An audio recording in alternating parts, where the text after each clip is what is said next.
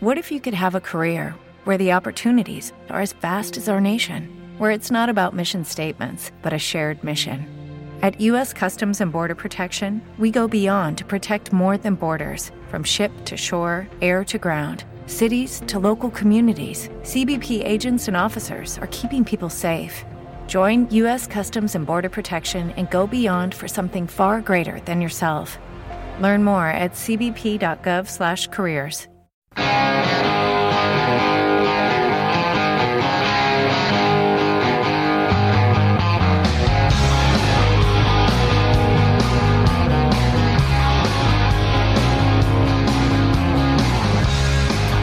Welcome to the Screen the Screener College Basketball Podcast with your hosts, Mike Randall and Gus Kearns. Welcome back to the Screen the Screener College Basketball Podcast, where we continue to preview each and every one of the 357 Division One basketball teams.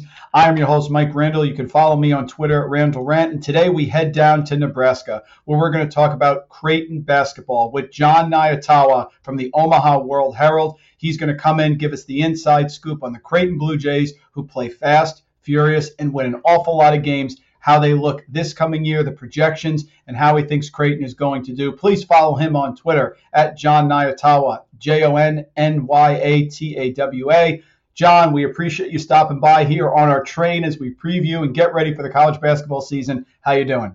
Man, I'm doing good. Like each day we get closer and I get more excited. Feel like it's going to feel, I hope anyway, that's going to feel a little bit like a more normal season. And so that gets me pumped. And I don't know, just ready for basketball every year. I feel like around this time, I start getting a little antsy because I, I, just want to see games. So we're still a little bit of ways away from that, but uh, we're getting closer. So I'm happy about it. And listen, Creighton has been a national team It has national appeal here coming out of Nebraska. And they are coming off, John, a fantastic season. Saw them go 22 and 9 overall at the end. They earned a five seed in the tournament, played so well in the Big East Conference talk about Creighton this past year. They seem to navigate COVID pretty well. Some teams did, some teams didn't. So just give us a recap of this past season and how everything went and what was probably the most bizarre year the Blue Jays going to have in quite some time. Yeah, I mean, it was tough, and I don't think any player or coach would sh- sugarcoat that for you. Like, I think that there were a lot of challenging moments, and obviously at Creighton in particular, it, it was it was a tough year. But but they got to the the finish line um, intact, and they were able to make a run in the NCAA tournament, which was their goal all along. Creighton hadn't been to the Sweet 16 since 1974. So everyone who was involved with the program over the last few years has it's kind of risen and ascended uh, along the within the national hierarchy in the sport. Like that's been a talking point. It's been a goal. So these guys came here with that in mind and, and hoping and, and working toward that, and they got there. So I think ultimately, no matter what they had to go through to get there, I think they were pretty pleased that and they could feel gratified afterward. The players could that they that they got there. So yeah, they were in the top twenty five all year. That never happened in program history. Um, they were in contention for a Big East championship, lost out um, on that but they made that NCAA tournament run, and that's kind of what mattered the most to that group, a veteran group of guys that played a lot of basketball together and, and made it fun to watch because as, as Creighton is known for its space and pace and pushing tempo and, and putting up points and sharing the basketball. Uh, they played really well together for two years, really. Uh, the year before that, the season was canceled due to COVID, but Creighton won a share of the Big East championship and was in position to earn a two or a three seed in the NCAA tournament before uh, COVID canceled it. So they really had a two year stretch, and it was the same like nucleus of players um, where they had um, a lot of success. And so now they're going to have to try to reload a bit, but uh, they hope that um, they can build off some of the momentum they've gained over the last two years. What I'm always impressed, John, with Creighton is they have such a, a, a team feel. They really do work together. I have to ask you about this. Of course, not only did they battle COVID, but they battled some of the issues that occurred off the court, like the issue with Coach McDermott there, where he was suspended. Uh, the team rallied. They came back together. They beat UC Santa Barbara in a really close game in the tournament. They then beat an Ohio team that was absolutely a pain to the teams they were played, did well there. And then they tried to hang with Gonzaga, which for the most part was the best team in the country for almost the entire season. Was there any fallout from that? I mean, it, it seemed we're here in New Jersey that they got through it. They recovered. You know, obviously, coach apologized for his comments but they seemed to, to move past that. Was was that the case? Because on the outside, that could have derailed a lot of seasons. It really could have. Yeah, yeah. Greg McDermott. It was after a loss to Xavier in, at the end of February. Compared his program to a plantation during uh, comments made in the locker room to his team, and uh, it. I mean, man, what was the fallout? I, like it was. It was difficult for everyone involved, all the players and, and coaches. They just had to have a lot of tough conversations, I think. Mm-hmm. mm-hmm. Um, and it was an emotional time, and the players were certainly hurt by it. They had they expressed that, and and Coach McDermott also expressed that that was kind of you know what hit him and maybe you know hit his heart the most was just seeing the pain in his players' eyes once he realized you know how they what you know what they'd heard and how they perceived it and um and so yeah they had to they they had to really come together as a group and i i talking to a few of the leaders after they made made it to the Sweet 16, it seemed like one of the things that they talked about together as a team was like, you know, we'd worked for this is a group of seniors and juniors, guys that have been together for, like I said, two or three years. And their thought was like, we don't want it to end with this being the story. You know, this, what happened to the 2021 Jays? Well, the McDermott comments, like they didn't want that to be tied to, to their legacy. They wanted to make all that work that they had put in um, mean something. And so they were they kind of I know it feels weird to say compartmentalized, but that's kind of it. Kind of feels like that's what they did. I don't know if they any of those guys used that word in particular, but like they sort of said like we're gonna deal with the um, you know this relationship that we have with Coach McDermott needs work, and we and we have to um, find a way to come together and and work with him and and understand what what needs what steps need to be taken forward so we can grow. But on the other hand, we have a basketball goal and and we have a, a job on the court that we want to accomplish or we want to do. So they were able to do both, I guess.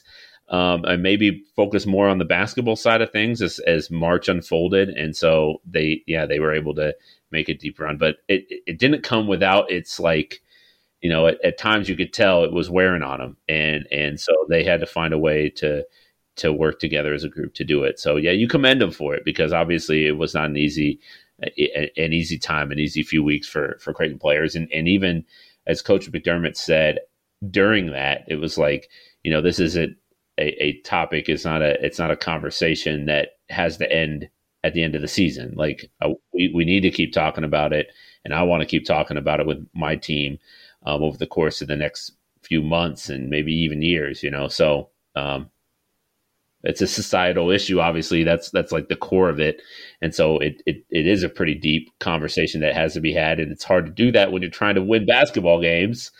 Uh, but the Jays were able to do it at, at, least well enough to get to the Sweet 16. So they, yeah, you commend them for that. Absolutely. And they lose their top five scorers from last season. And that's a lot of veteran leadership, a team that was able, like you said, to come together and say that they don't want this particular incident, you know, albeit terrible, to define what they've done. And if you look at their on the court actions, this team has won 20 games every single year since 2014, 2015. It's been qu- uh, quite a run for Creighton. And before we get to the new kids coming in, which are substantial, let's talk about the players who left five scorers. We're talking about losing 79% of their points, 63% of their rebounds, and 76% of their assists from last year. It was a special group, John, for the Blue Jays. Yeah, you said it. The production kind of speaks for itself, um, and they were really good leaders, as we've kind of discussed. Um, three se- Marcus Zegarowski was a junior. He left for the pros and got drafted. Mm-hmm. Three seniors: Mitch Ballock, Denzel Mahoney, Damian Jefferson, uh, were really uh, important pieces to the, what the Creighton wanted to do, recruited specifically to play that system, and they they thrived in it. And then Christian Bishop transferred to Texas. He was kind of their small ball five, yep. undersized big man, but really versatile. Like he he could hold his own inside, but he also was a, a matchup nightmare because of what he could do. Ball handling on the perimeter, they could play a little five out offense with him. And uh, even in one on one post up situations, he was you know pretty deadly. Ran the floor really well, uh, improved his ability to protect the rim. So they'll miss all those guys, and it, it is a complete sort of uh, reconfiguration from a personnel standpoint for Creighton going into next season. It's why a lot of people don't expect a lot of the Jays, and why would you? Because it's just so many unknowns and uncertainties. And this team, this program, when it's been at its best, a lot of times one of the sort of like defining traits of those teams has been continuity and experience. And so they're not going to have either of those things this year. And so it'll be interesting to see how they uh, work together and, and how they find a way to get wins because it's uh, it's going to be almost a brand new rotation. Yeah, they return a couple veterans here. We're talking about Ryan Kalkbrenner. He's the returning scorer and rebounder. Shereef Mitchell appeared in 30 games, but only a small contribution. And I guess Alex O'Connell, who didn't come in and make as big an impact as maybe people thought. Eh, that's a decent group, but I think really, John, the, the major impact is going to come from the freshmen. Per 24 7 Sports, Creighton has the number one recruiting class coming in in the Big East, number seven overall nationally. So what Greg McDermott has been able to do is he certainly has a style. It's exciting. It's a it's a brand in Creighton, and you have some players returning, those veterans who I think will provide leadership. But you really have a great class coming in, freshman class, that I think can make an impact not only this coming year, later in the year when they gel, but also in the immediate future, next couple of years. Yeah, no, it's in a really exciting group. It's the best recruiting class in at least recent history for Creighton since the online recruiting era um, has been around. They, they recruited uh, really well, capitalized on the success of the last two years, and sold an opportunity to play right away for a lot of those guys, or at least to, the potential of getting to contribute right away because five starters left. so it's pretty obvious. Sure. You want to play for a big time program and in a good league, uh, in a system that's really appealing. Here's your opportunity. So they got guys to buy into that and, and some really talented pieces. And while I do agree that, you know, they're going to need two, three, four of them to play well this year, you know, looking at maybe an Arthur Kaluma, who is a really versatile wing, uh, that that's he's got size, he's got good rebounding instincts, he can beat you one on one. He's the highest ranked recruit in Creighton history, at least recent history. Um, he's a guy that I'm sure people will pinpoint or look at. Uh, Ryan Nembhard, uh, a guard out of well, he's originally from Canada, played at Montverde Academy, heady point guard, perfect for a Creighton system. He excelled on the international stage for the for Canada's U19 team. Uh, he's one. I mean, you can go down the line. Mason Miller and Trey Alexander are both really dynamic players, top 100 kids. Like they, you know that they they certainly have the potential, and and as you mentioned, the growth of this class together is really appealing. But I kind of look at the veterans because I feel like in college basketball, uh, teams that have success have really good veteran impact. And whether and maybe it doesn't always mean that those guys are the leading scorers, but they're consistent and they're the ones that are delivering on uh, the regular basis. If the team's in a funk or they're they're uh, on the brink of of going on a, or the opponent's on the brink of going on a run, you're in a hostile environment, facing some adversity. The leaders are the, the, the veterans are usually the ones that step up and make the big time plays. So, how much improvement can a Ryan Kalkbrenner make, freshman to sophomore year, um, as a big man inside? That's something I'll be looking at. Shereef Mitchell, you mentioned, um, he was kind of their defensive stopper last year, pretty specialized role. Well, now can he sort of expand his uh, his impact and, and, do different things. And Alex O'Connell, he kind of came in. He wasn't planning on playing last year, but then the the, the, the NCAA said, "Hey, everyone can." use their year of eligibility and it doesn't count against them. So he joined mid mid season and it was kind of like the, the the team was already in its groove, it already found its flow, and then here comes Alex O'Connell trying to fit in. But now he has a whole off season. How much improvement can he make?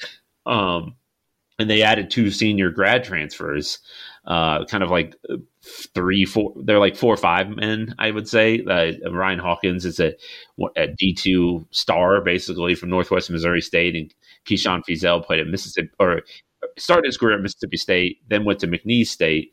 Um, can those guys help? I, I I'm excited about watching freshmen. I always am, but you know that they're going to be up and down because they've never been through it before, and they're just going to have to learn. And there's going to be growing pains uh, for Creighton to get where it wants to go. Wants to go. I think the veterans are really going to have to step up, especially in key moments uh, of tension and, and pr- high pressure and, and adversity. Um, so, how consistent can they be? How much improvement can they make? that's uh, we don't know. We don't know. You never know from a year to year standpoint for some of these players. So, um, especially a guy like Ryan Kalkbrenner, who and really all of them, they just played so sparingly that now they're in a featured role. Uh, maybe they maybe they could take a big jump. So we'll see. You know what I noticed, John, and this is a credit to the Creighton program. Arthur Kaluma from Arizona, Ryan Nembhard, brother of Andrew Nembhard, who's starring at Gonzaga, was starting at, at Florida as well. From Florida, uh, Mason Miller, Tennessee, Trey Alexander, Oklahoma, uh, John D. Christofilis from Washington. You talked about Ryan Hawkins. They're recruiting from across the country. And I don't think Creighton is going to be at such a disadvantage of other teams because the transfer portal has brought so many different players to a variety of teams that this element of having players blend and learn the system has to happen across the board. So I think in a normal year, having this many new players with some veterans could be a challenge or disadvantage. I don't think that's necessarily the case. Obviously, in the Big East, you're talking about Villanova, who's bringing all their players back. But I wouldn't be surprised if this team with this talent can blend pretty quickly. And they have a style, of course, that's dangerous against everybody, no matter how high, high they're ranked. Right. That's interesting. I haven't thought about that yet, about just the high transfer rates um, and and just kind of the shake up, the roster shake up, maybe more so than normal, and so that a lot of teams across the country are dealing with transition and and are having to blend in new pieces, and while talented pieces, certainly at some spots, but yeah, it's it's happening more and more, and so the only difference is Creighton's probably going to have a few more freshmen. yeah, I didn't yeah. even mention a couple of their redshirting guys uh, two international players, uh, Modestas Kancleris and Rati Andronikashvili. Uh, they were slated to play last year, but both suffered ACL injuries, so they didn't play at all. Uh, they have a chance to factor into into the rotation. I think Rati really had he was it, it kind of looked like he had impressed enough in training camp last year to where he had you know maybe the ninth or tenth man in the rotation potentially his first year, but then he got hurt. So um, we'll see if they can make an impact. Yeah, that but your point about every team having to do some sort of most teams like Villanova. I mean, it's kind of ridiculous that the, the Villanova's good every year, and then they're like, "Oh yeah, we'll just all come back." All come but, back, uh, yeah. um, but yeah, so that that every team has to do some sort of transition. Creighton's maybe not in the minority here, but uh, um, the challenge is still significant. So we'll see how they handle it. John, you're tied in, of course, to everything Creighton. Uh, thoughts on the non conference? I'm not sure if it's finalized or it's close to being finalized, but we're used to seeing Creighton in some great non conference games. Last year, that Kansas game was fantastic on Tuesday, December 8th, lost by one away. So uh, it was shorter last year, of course, only only five games before they got into the regular season. But what is Creighton looking at this year with a lot of turnover? What's the non conference look like for the Blue Jays? Yeah, I'd say it's a little bit easier to navigate potentially. I mean, we'll see how they handle it and how how some of their opponents do. But in the last couple of years, Creighton's really tried to schedule some tough games um, to to challenge its, itself and you know prepare for the Big East, but also just from an, a, an exposure standpoint. You mentioned Creighton, Kansas. I mean, a lot of people watched that game. Um, it was it was part of the Big East Big Twelve battle, but that that's what this you know pr- this program's kind of reached a level now um, to where you can maybe you, you you take on a few more losses in non-conference than maybe you used to, but the potential impact of having people tune in for your games um, or just giving players the opportunity the experience of going different places to play you know to play at allen fieldhouse is a pretty cool thing to to put on your to, you know to add to your memory bank if you're a college player and you can sell that stuff in recruiting. Creighton's going to go to the maui invitational uh, next year not this year but next year.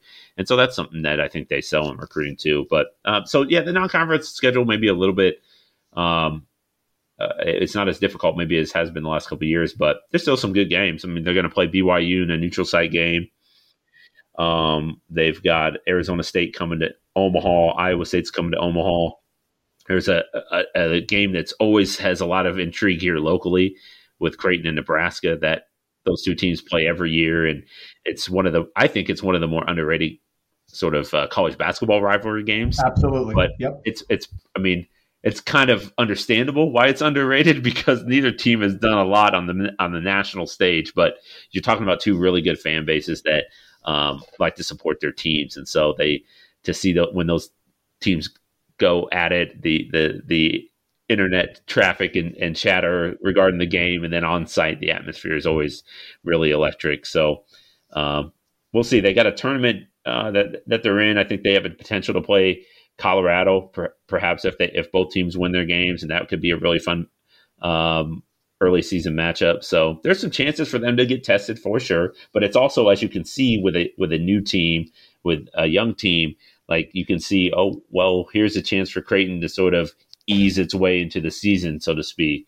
Uh, to maybe you know that there's going to be some moments where they're dealing with growing pains, but maybe they can still work through uh, work through those and get a win over, I don't know, an Arkansas State versus having to play, um, you know, somebody a little bit more elite. So we'll see. Again, we'll see. They got to win those games. It doesn't matter who they're who they're playing, but but I think it, I think it is something that they could use to sort of build their way into the season. Once they get into Big East play, maybe be uh, uh, better prepared for it.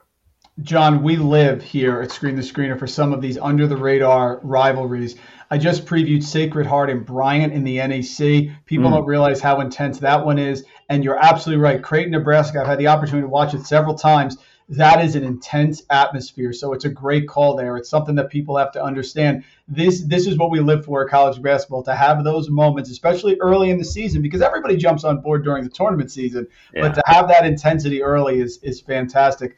Listen, you got you got to get out and experience it, man, because it's it's like it. I talked to some Creighton fans who went down there to Lincoln a couple years ago, and they were like, "Wow, this was a this was another level." So uh, that's where they're going to play this year in Lincoln, and uh, and you know Fred Hoiberg's got those guys going. They're going to obviously try to improve, so it should be a lot of fun. By the way, I just wanted to self correct. They got Arkansas Pine Bluff on the schedule, not Arkansas Pine Bluff. State. Okay, got, so, it. got uh, it. I don't know if there's any Red Bulls fans listening. Don't worry, you don't, you don't have to go to Creighton to play.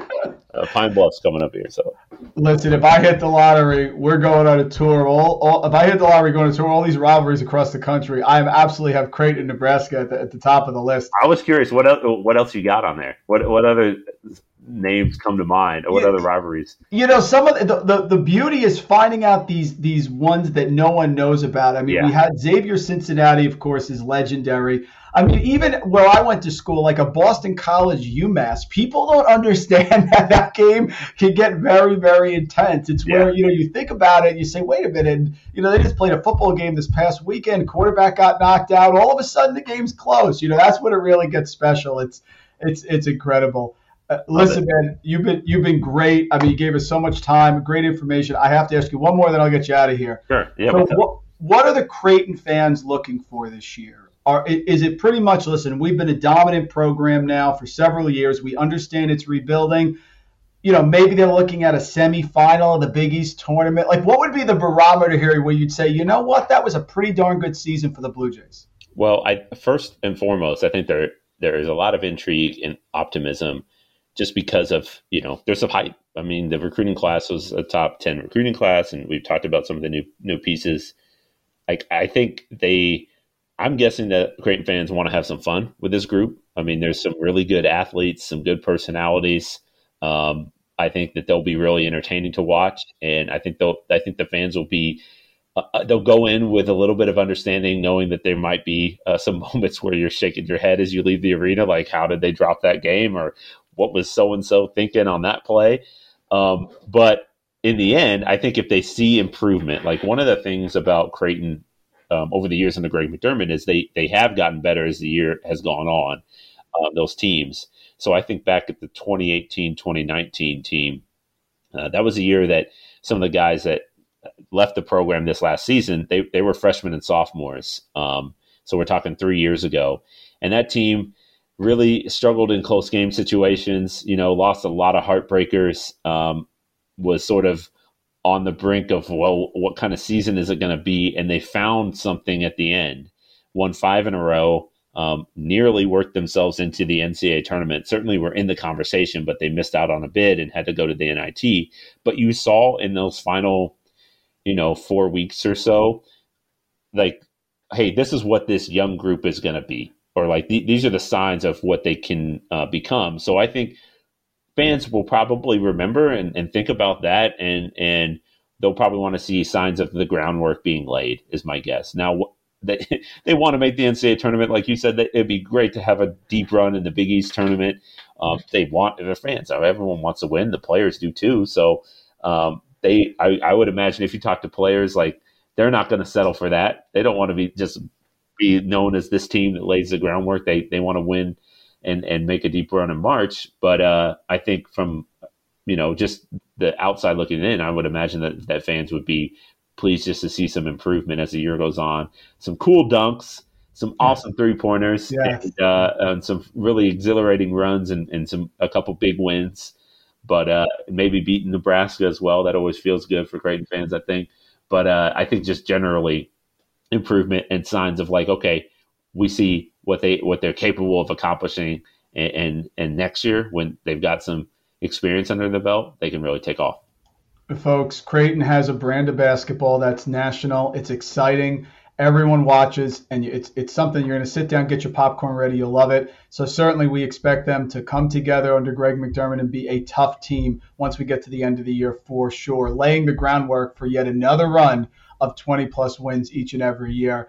Jon Nyatawa, everyone, Omaha World Herald. Check him out on Twitter at Jon Nyatawa. Does fantastic work, work there for Omaha World Herald gave us a few minutes here, more than a few minutes on Creighton. John, thank you so much for joining us on our preview train. I don't know what the next stop is, but we're going to keep going. And we love to check back in with you during the season here to see how Creighton's progressing in the Big East. Perfect. Appreciate you having me on. Thank you.